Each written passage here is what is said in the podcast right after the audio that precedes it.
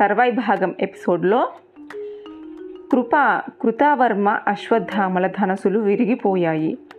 రథశ్వాలు కూలిపోయాయి. సారథుల తలలు తెగిపడ్డాయి. అర్జునుణ్ణి విజయోల్లాసాన్ని అంతు లేకుండా పోయింది. మహామహుల్ని విరుదుల్ని చేసి దేవదత్తాన్ని పూరించాడతను. ప్రళయ భయంకరమైన ఆ సంగ్రామ సమయంలో భీమసేనుణ్ణి దుశ్శాసనుడు ఎదుర్కొన్నాడు. వారిద్దరి రథాలు ఒకదాన్ని ఒకటి ఢీకొంటాయా?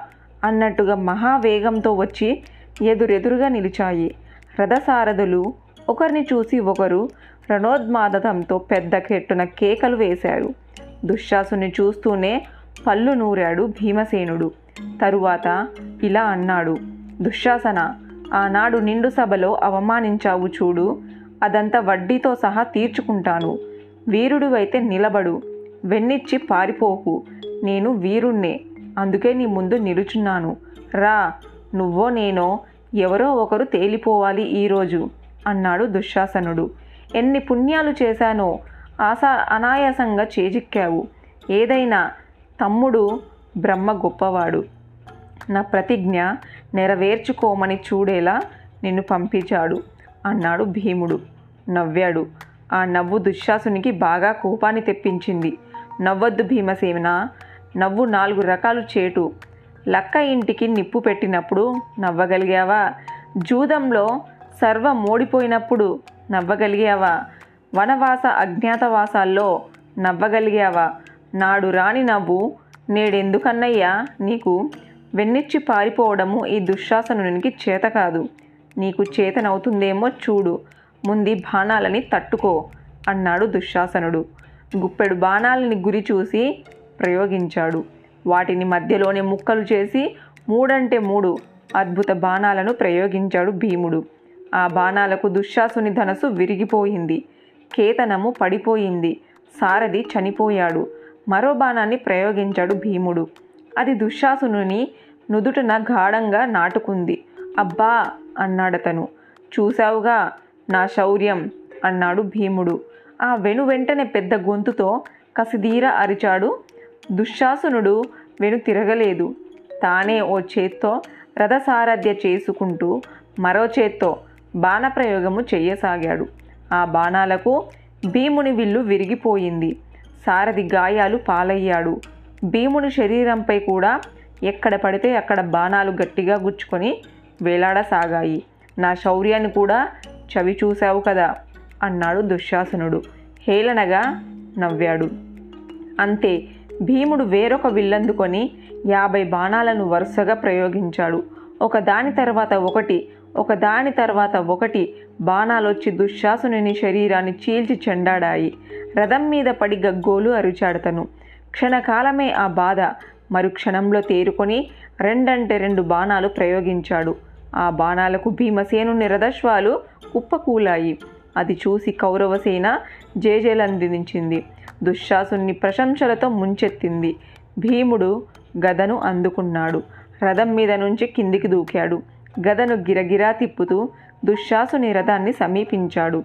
గదతో గుర్రాలను మోది వాటిని మాంసాముద్దల్ని చేశాడు. తరువాత రథాన్ని తుత్తునీయలు చేశాడు. పెను కేక పెట్టాడు. ఆ కేకకి భూన బోంతరాలం గజగజ వణికింది.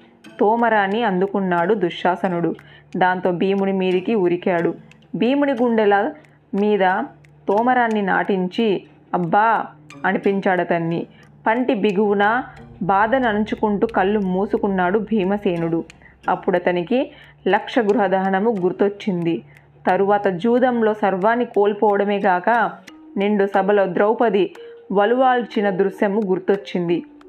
ఆ తరువాత ఘోరారణ్య అజ్ఞాతవాసాలు అన్నదమ్ములతో కలిసి అనుభవించిన కష్ట నష్టాలు గుర్తుకొచ్చాయి. దాంతో తను చేసిన ప్రతిజ్ఞ గుర్తుకొచ్చింది. వచ్చిందే తడువుగా భీముణ్ణి కళ్ళిప్పి చూశాడు. ప్రతీకారంతో రగిలిపోయాడు. గదను చక్రంలా తిప్పుతూ దుశ్శాసునిపై ప్రయోగించాడు. పగిలిన అగ్నిపర్వత శకలంలా విపరీత వేగంతో వచ్చిన గదాయుధము దుశ్శాసుని ఢీకొట్టింది. దెబ్బకి దుశ్శాసనుడు అంతెత్తుకు ఎగిరి కింద పడ్డాడు. అతను కింద పడడమే ఆలస్యము. పరుగెత్తుకొని వచ్చాడు భీమసేనుడు. కింద వెళ్ళకిల్లా పడ్డ దుశ్శాసనుడు మీదికి లేడి లేడి మీదికి పులి ఉరికినట్టు ఉరికి అతని కంఠం మీద తన కాలును ఉంచి గట్టిగా అదిమి పెట్టాడు భీముడు. ఊపిరి ఆడడం లేదు దుశ్శాసనుడు అతనికి. దగ్గుతున్నాడు అతను ఆనాడు సభలో మా అన్న తమ్ముల్ని ఎన్నెన్ని మాటలంటావురా? ఏది ఇప్పుడు మాటను? వినాలని ఉంది. మాట్లాడు. మాట్లాడ్రా అంటూ అతని గొంతును కాలితో గట్టిగా నొక్కిపెట్టి సాగాడు. అప్పుడు భీముడు కళ్ళు నిప్పులు చెరుగుతున్నాయి. అతని ముఖము నిప్పు ముద్దలా ఉంది. కసి క్రోధం పగ ప్రతీకారంతో రగిలిపోతున్న భీముణ్ణి చూడాలంటే భయంగా ఉంది. అందరికీ కౌరవ సేనకైతే మరింత భయం అనిపిస్తుంది వారంతా దూరంగా తొలగిపోయారు. దుశ్శాసనుడు గడ్డి పోచెలా కనిపించాడు. భీముడికి. అతని ఒంటి చేత్తో పైకెత్తాడు. గిరగిరా తిప్పాడు. తిప్పి తిప్పి కింద కుదిపేశాడు. దబ్మని కింద పడ్డ శబ్దము దుశ్శాసనుని మీదకెక్కి మట్టిని కుమ్మినట్టుగా కాళ్ళతో కుమ్మేశాడు. ముఖాన్ని కాలితో తన్ని తన్ని వదిలాడు. వికటహాసం చేశాడు. చూడిదిగో నీ గుండెను చీల్చి నీ నెత్తురు తాగుతాను. అడ్డుకోగల మగాడు మునగాడు ఉంటే రమ్మను అని గట్టిగా అరిచాడు. శత్రుసేనని చూశాడు. పరుగెత్తారంతా.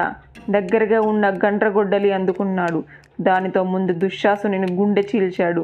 తర్వాత చేతుల్లో మరింతగా చీల్చి ఉబుకుతున్న దుశ్శాసుని నెత్తురును దోసులతో తాగాడు.